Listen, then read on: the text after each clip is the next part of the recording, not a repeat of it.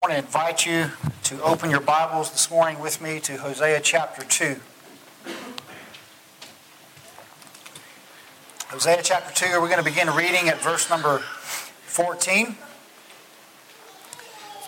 and uh, read all the way through chapter 3, verse 5. This sermon is, is titled A Door of Hope. Does anybody feel like you need a door of hope this morning? This sermon is for you. Hosea 2, verse number 14. This is the living word of God. Therefore, behold, I will allure her and bring her into the wilderness and speak tenderly to her. And there I will give her her vineyards and make the valley of Achor a door of hope. And there she shall answer as in the days of her youth, as at the time when she came out of the land of Egypt. And in that day declares the Lord, You will call me my husband, and no longer will you call me my Baal. For I will remove the names of the Baals from her mouth and they shall be remembered by name no more. And I will make for them a covenant on that day with the beasts of the field, the birds of the heavens, the creeping things of the ground, and I will abolish the bow, the sword, and war from the land. And I will make you lie down in safety. And I will betroth you to me forever. I will betroth you to me in righteousness and in justice, in steadfast love and in mercy. I will betroth you to me in faithfulness, and you shall know the Lord. And in that day I will answer, declares the Lord. I will answer the heavens, and they shall answer the earth, and the earth shall answer the grain, the wine, and the oil, and they shall answer Jezreel. And I will sow her for myself in the land, and I will have mercy on no mercy. And I will say to not my people, You are my people, and he shall say, You are my God. And the Lord said to me, Go again, love a woman who is loved by another man and is an adulteress, even as the Lord loves the children of Israel, though they turn to other gods and love cakes of raisins. So I bought her for 15 shekels of silver and a homer and a lethech of barley. And I said to her, You must dwell, you must dwell as mine for many days. You shall not play the whore or belong to another man. So will I also be to you. For the children of Israel shall dwell many days without king or prince, without sacrifice or pillar, without ephod or household gods. Afterward, the children of Israel shall return and seek the Lord their God and David their king. And they shall come in the fear to the Lord and to his goodness in the latter days. Our Father, we ask that your Spirit would bless the reading of his inspired word. Lord,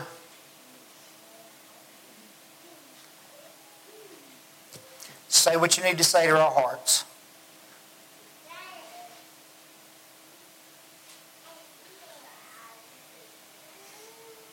Because I have nothing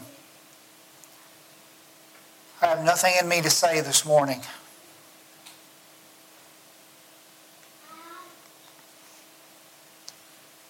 So I'm going to trust you.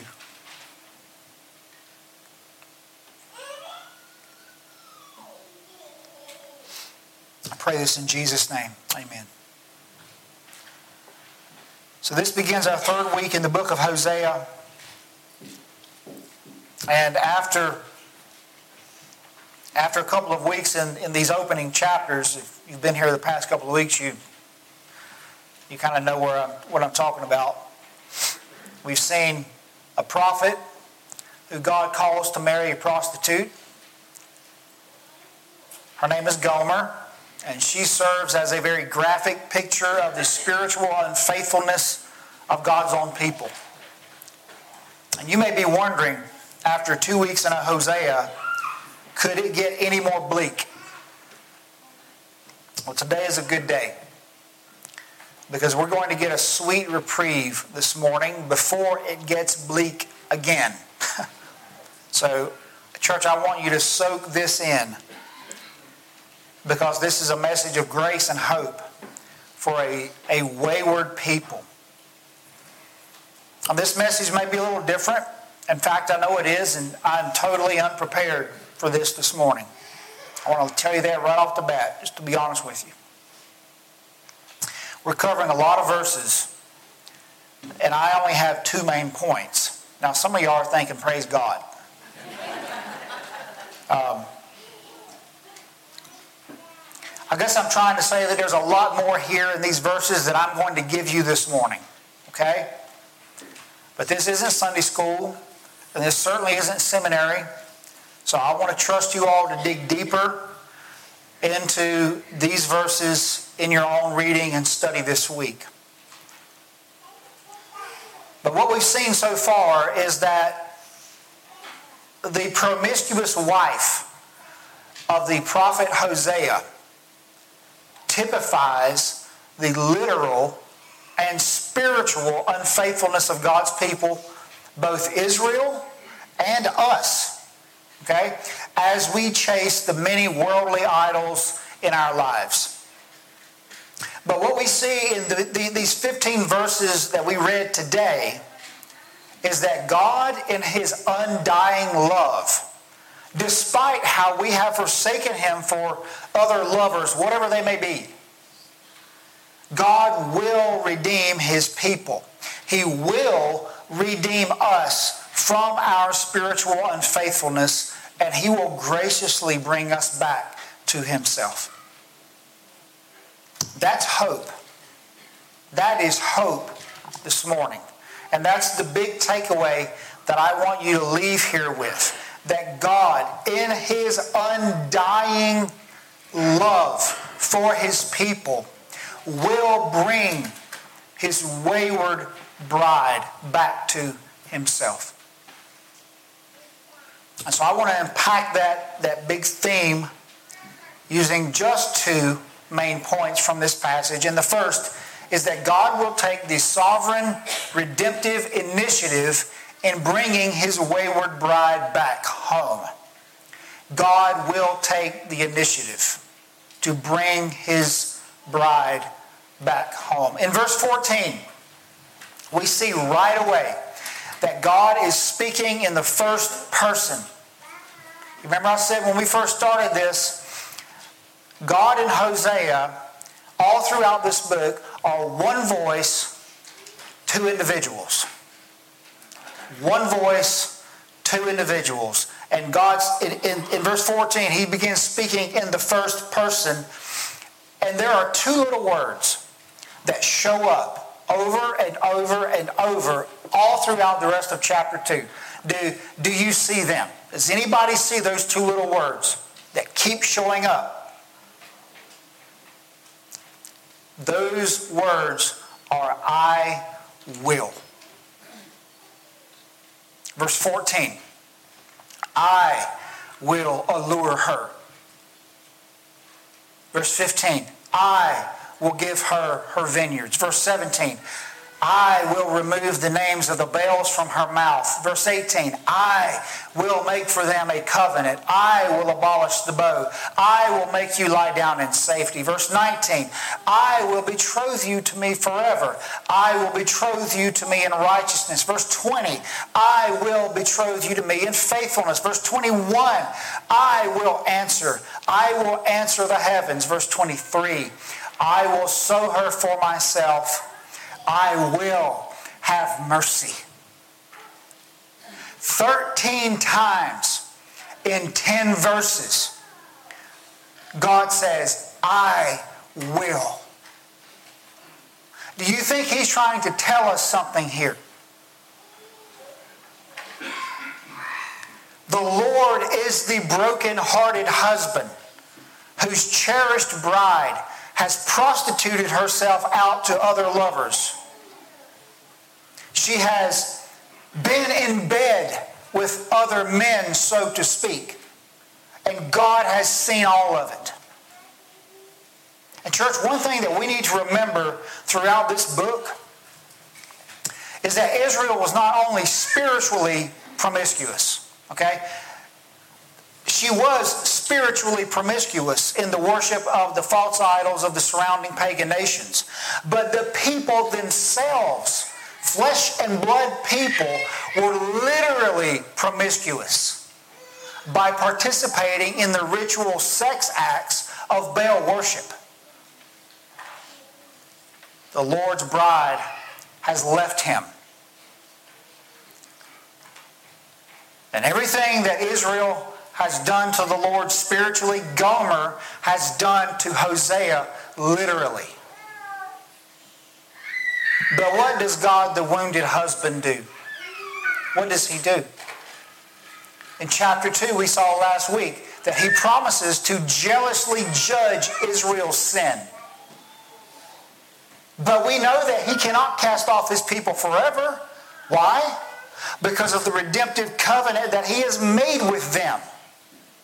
So now in these verses, he promises to go after his wayward bride and bring her home. So this chapter, the, the latter part of chapter 2 into chapter 3, beautiful picture of the Lord's unfailing desire for his people. Look at verse 14.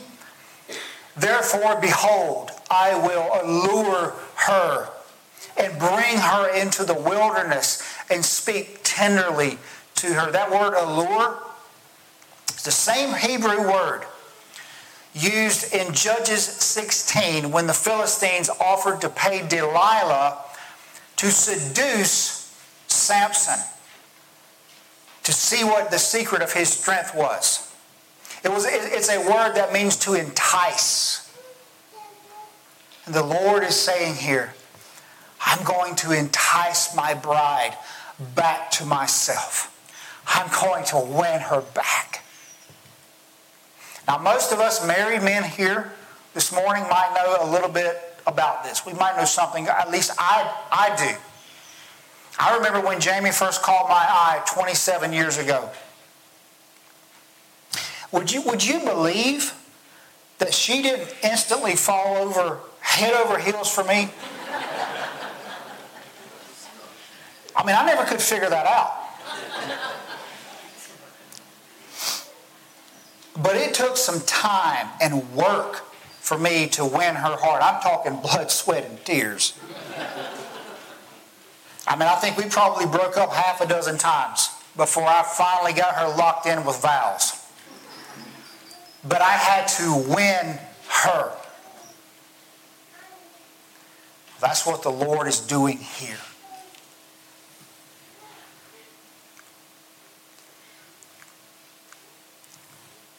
He says, I will allure her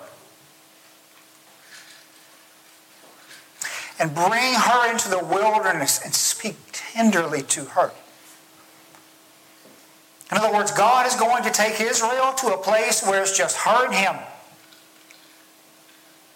And he's going to tenderly win back her heart. Now, of course, the irony here is that God had to win her back not because he had pushed her away, but because she had broken covenant with him in sin. You see, that's the irony. Verse 15 calls that wilderness place where the Lord's going to win his bride's heart again, calls it the valley of Achor. The valley of Achor. It means the valley of trouble. Because it was there in Joshua chapter 7 where the sin of Achan brought military defeat to the Israelites at Ai because Achan had taken forbidden spoils from Jericho and he hid them in his tent. Do y'all remember that? Joshua 7.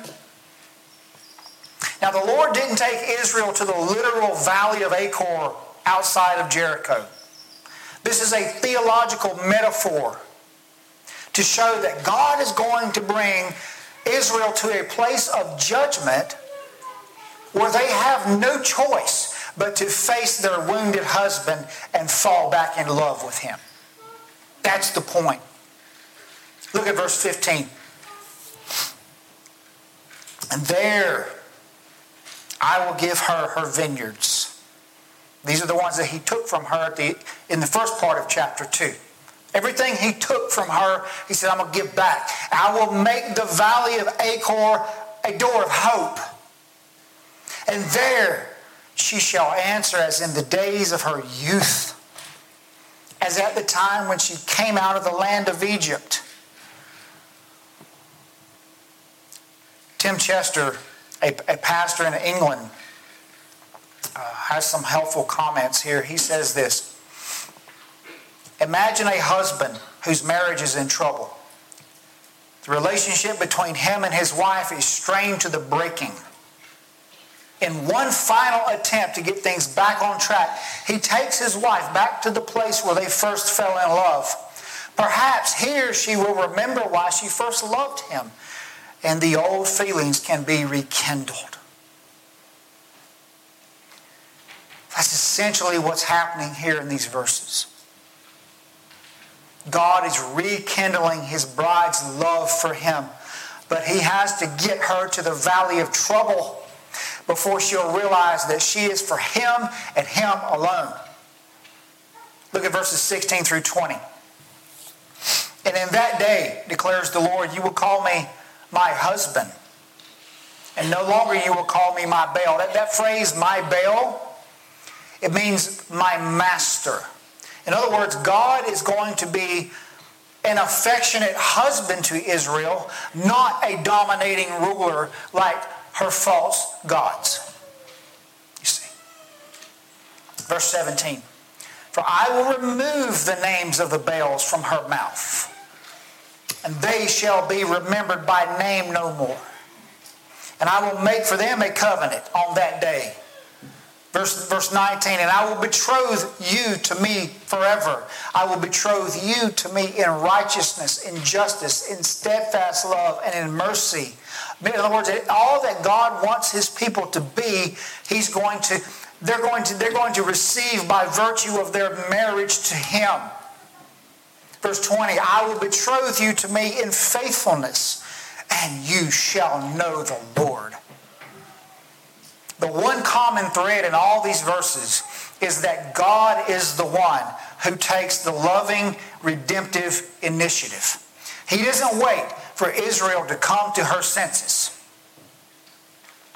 He goes after her and captures her heart again. That's what he does. You know, this passage, this passage is, is all about the Lord's relationship to his consistently wayward, unfaithful people. Now, whether that's Israel in the Old Testament or us in the church. But I want to take a little detour, if I could, this morning.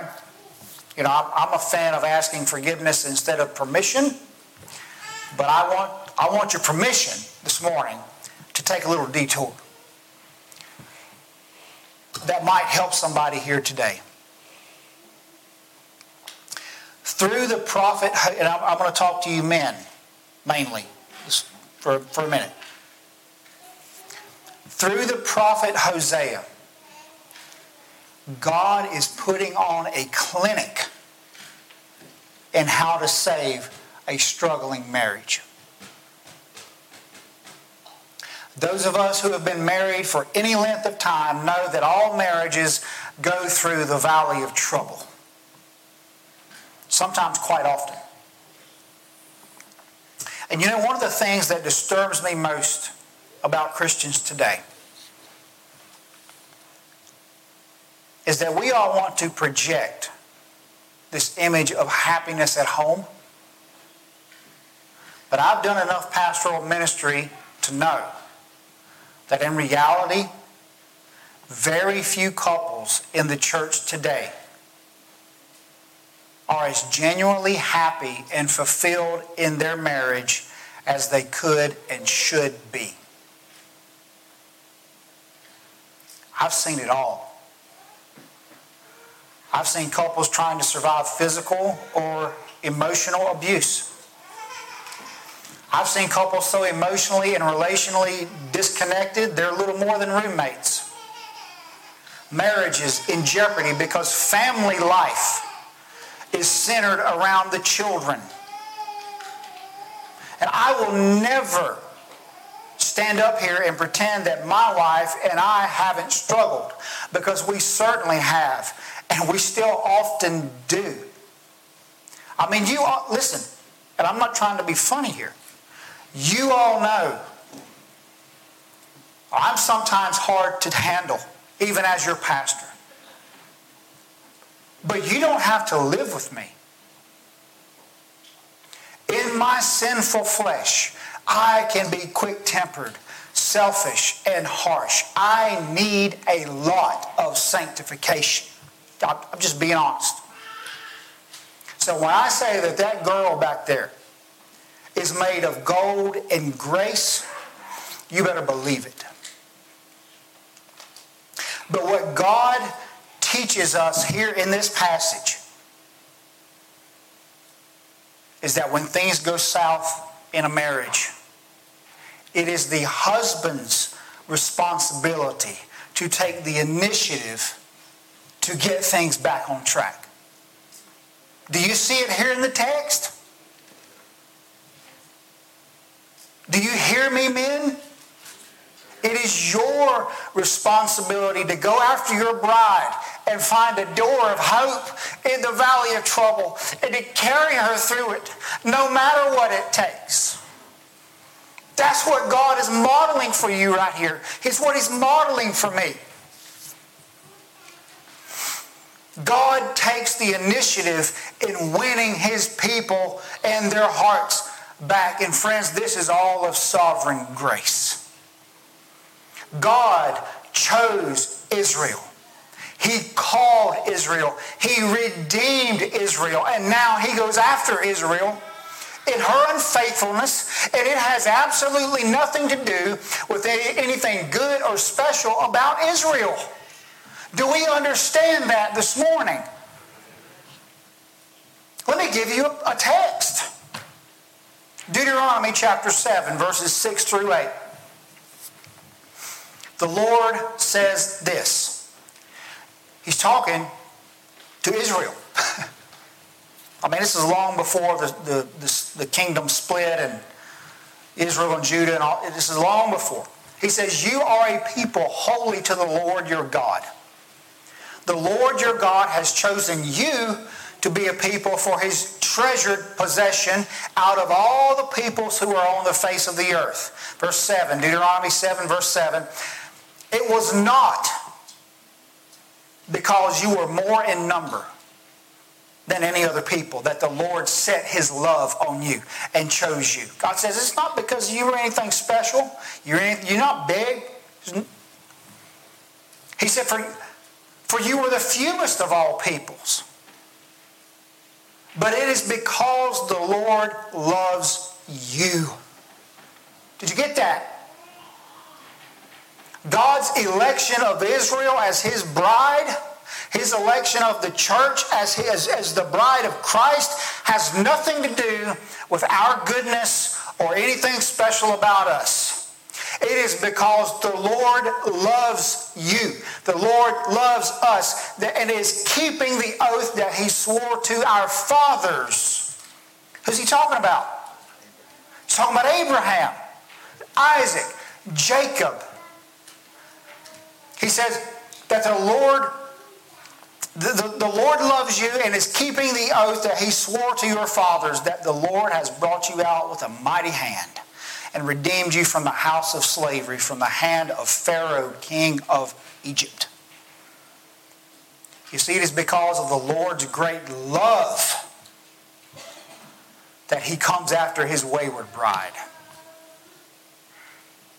And that brings us to our second and final point from this passage this morning. And that point is that God's redemptive work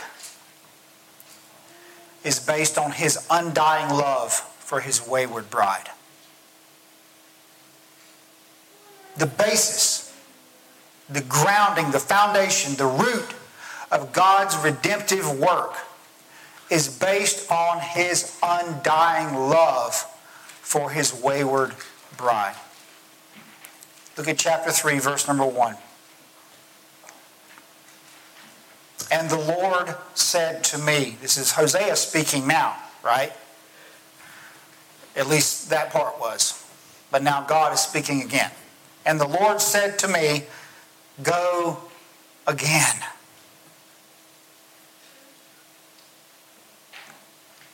Why, why do you think the Lord had to tell Hosea to go again? Because Hosea had already been after this, this, this woman. He, I have no doubt that, that, that he chased her down in her bed of harlotry. And he was weary. But no, God said, You can't give up, Hosea. Go again.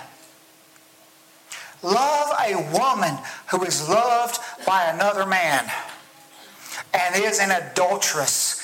But here it is, though. Even as the Lord loves the children of Israel, though they turn to other gods and love cakes of raisins. I mean, come on. Raisins?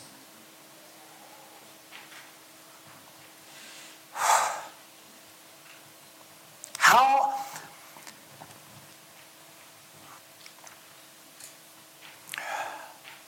we have a we have a, a garden, a fountain of abundance in the Lord our God, and we want to go eat a cake of raisins.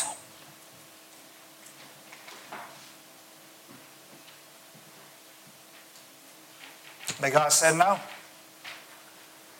Go again, Hosea. Go love that woman who was loved by another man. Now, that word love there, so there's, you see three, actually four instances of the word love here in verse 1, right? Go again, love a woman, Hosea, who is loved by another man and is an adulteress, even as the Lord loves the children of Israel, though they turn to other gods and love cakes of raisins. So, four times the word love is here, and it almost means a different thing in every, every time.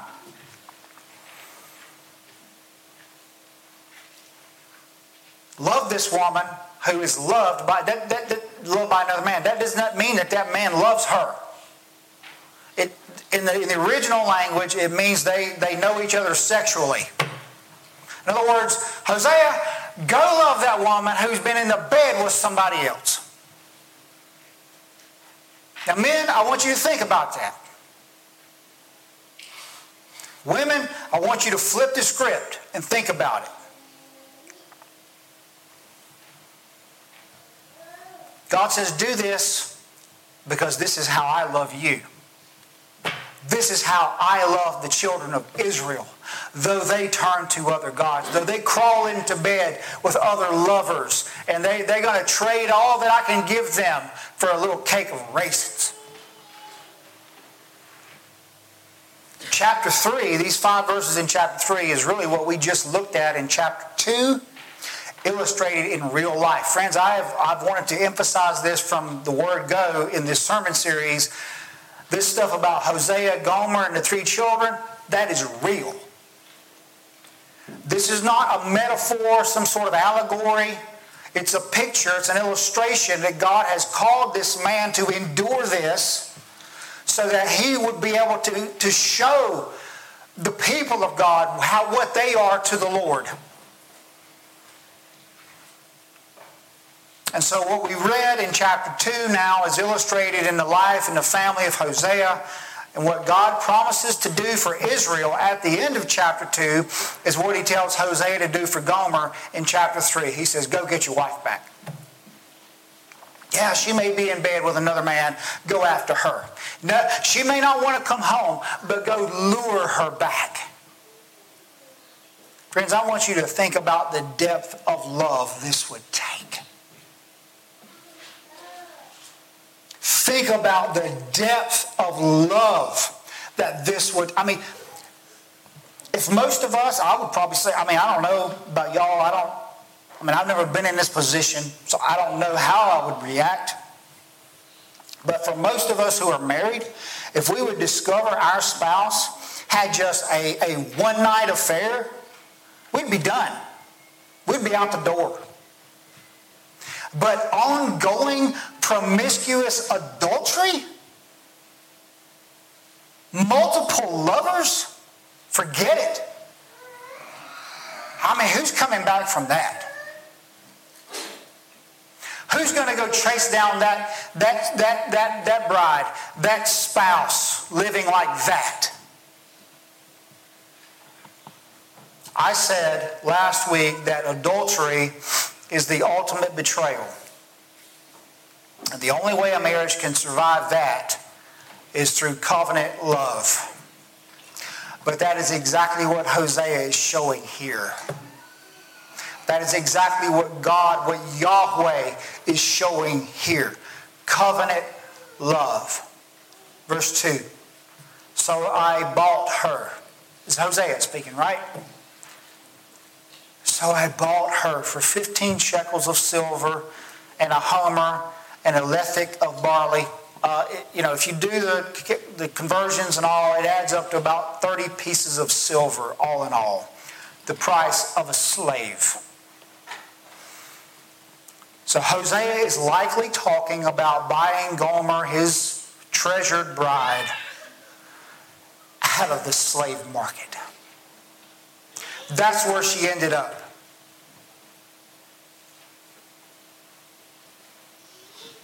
Verse 3 And I said to her, You must dwell as mine for many days. You shall not play the whore or belong to another man. In other words, Hosea says, Look, Gomer, you are my wife. You don't belong to these other men. You're not going to go play that game so will I also be to you. Verse 4 For the children of Israel shall dwell many days without king or prince, without sacrifice or pillar, without ephod or household gods. There's a, this is talking about a cleansing period here. Verse 5 And afterward the children of Israel shall return. They're coming back home. And seek the Lord their God and David, their king. Now, there's some significance here because you remember the northern kingdom of Israel has been at, at odds with the house of David for 200 plus years at this point.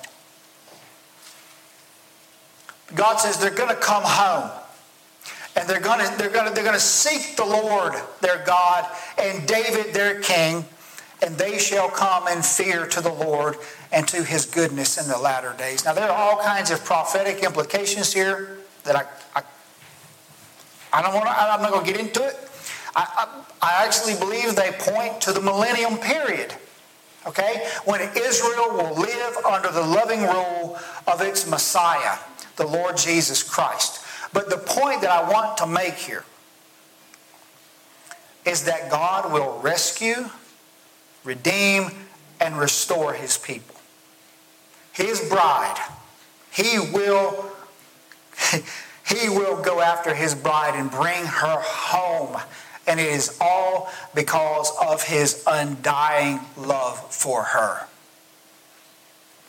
And that's it.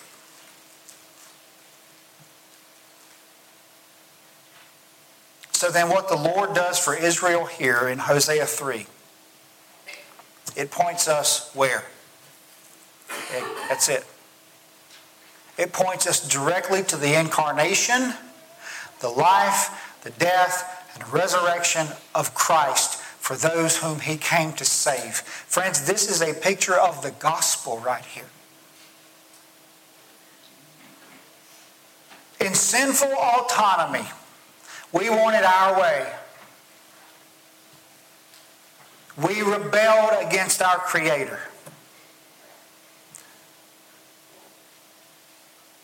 But He did not leave us in our sin. He came after us, he said.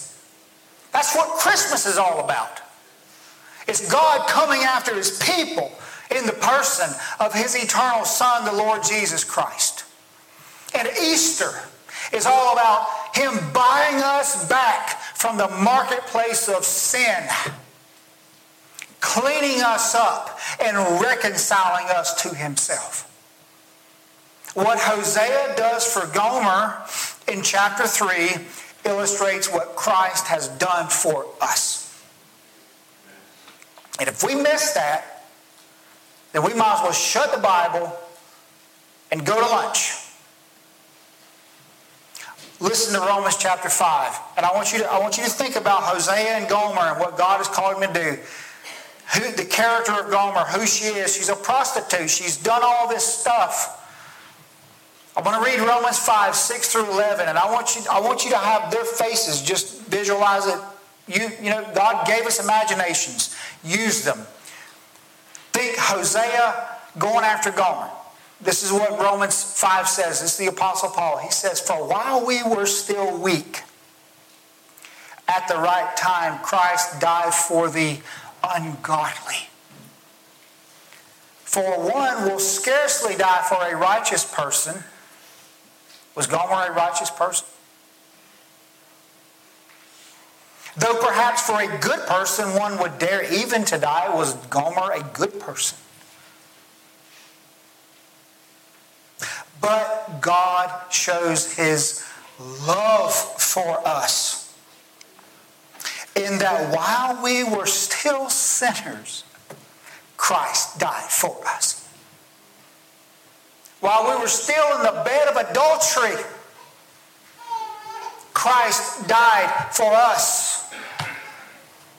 Since therefore we have now been justified by his blood, much more shall we be saved by him from the wrath of God. For if while we were enemies, we were reconciled to God by the death of his Son, much more now that we are reconciled shall we be saved by his life. I want this is, this is extra. But I talked about that valley of Achor. And you go back and read uh, Joshua 7. There was a man who died in the valley of Achor. His name was Achan.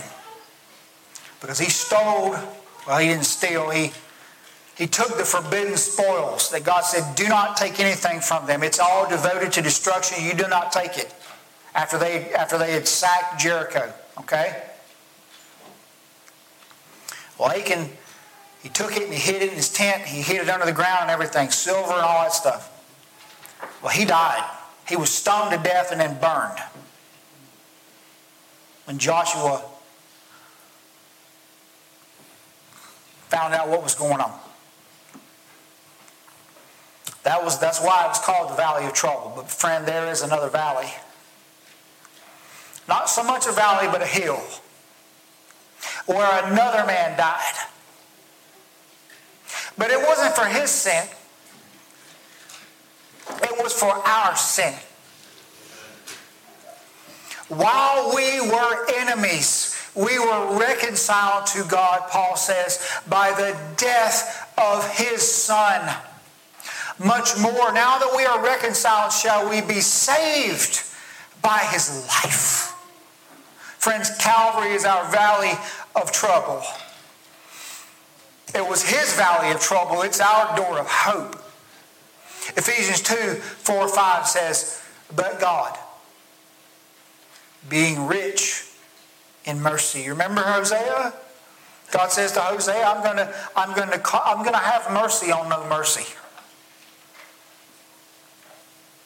God being rich in mercy because of the great love, the great love with which He loved us, even when we were dead in our trespasses, made us alive together with Christ by grace. You have been saved. Friend, I want you to know this morning that God loves you. Billy Graham preached it for decades. I can still hear his voice. God loves you. It doesn't matter what you've done. To use the analogy of Hosea and Gomer, it doesn't matter how you have prostituted yourself away from the Lord, He loves you.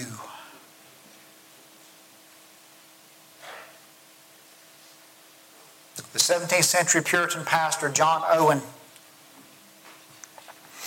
he says this The greatest sorrow and burden that you can lay on the Father, the greatest unkindness you can do to Him is to not believe that He loves you. You want to injure the heart of God? Then don't, then don't believe His love for you. The love of God far surpasses any love that we can know or understand. The only thing that even comes close is the covenantal love of the marriage relationship. That's why marriage is such a powerful metaphor for the gospel. It's the kind of love that causes Hosea to go to the slave market and rescue his prostitute wife. It's the kind of love that says, I love you no matter what. That is how God loves us in Christ. So this morning, I want to call each one of us to believe that. I don't care if you're an unbeliever, if you're a skeptic, if this is your first time in church, if you've been in, in these pews for 50 years, I don't care. I want to call each one of us to believe that. And to take all of our sins and all of our doubts and all of our struggles and lay them before the one who loves us no matter what. And trust in his son's finished work on the cross for us. That is our door of hope.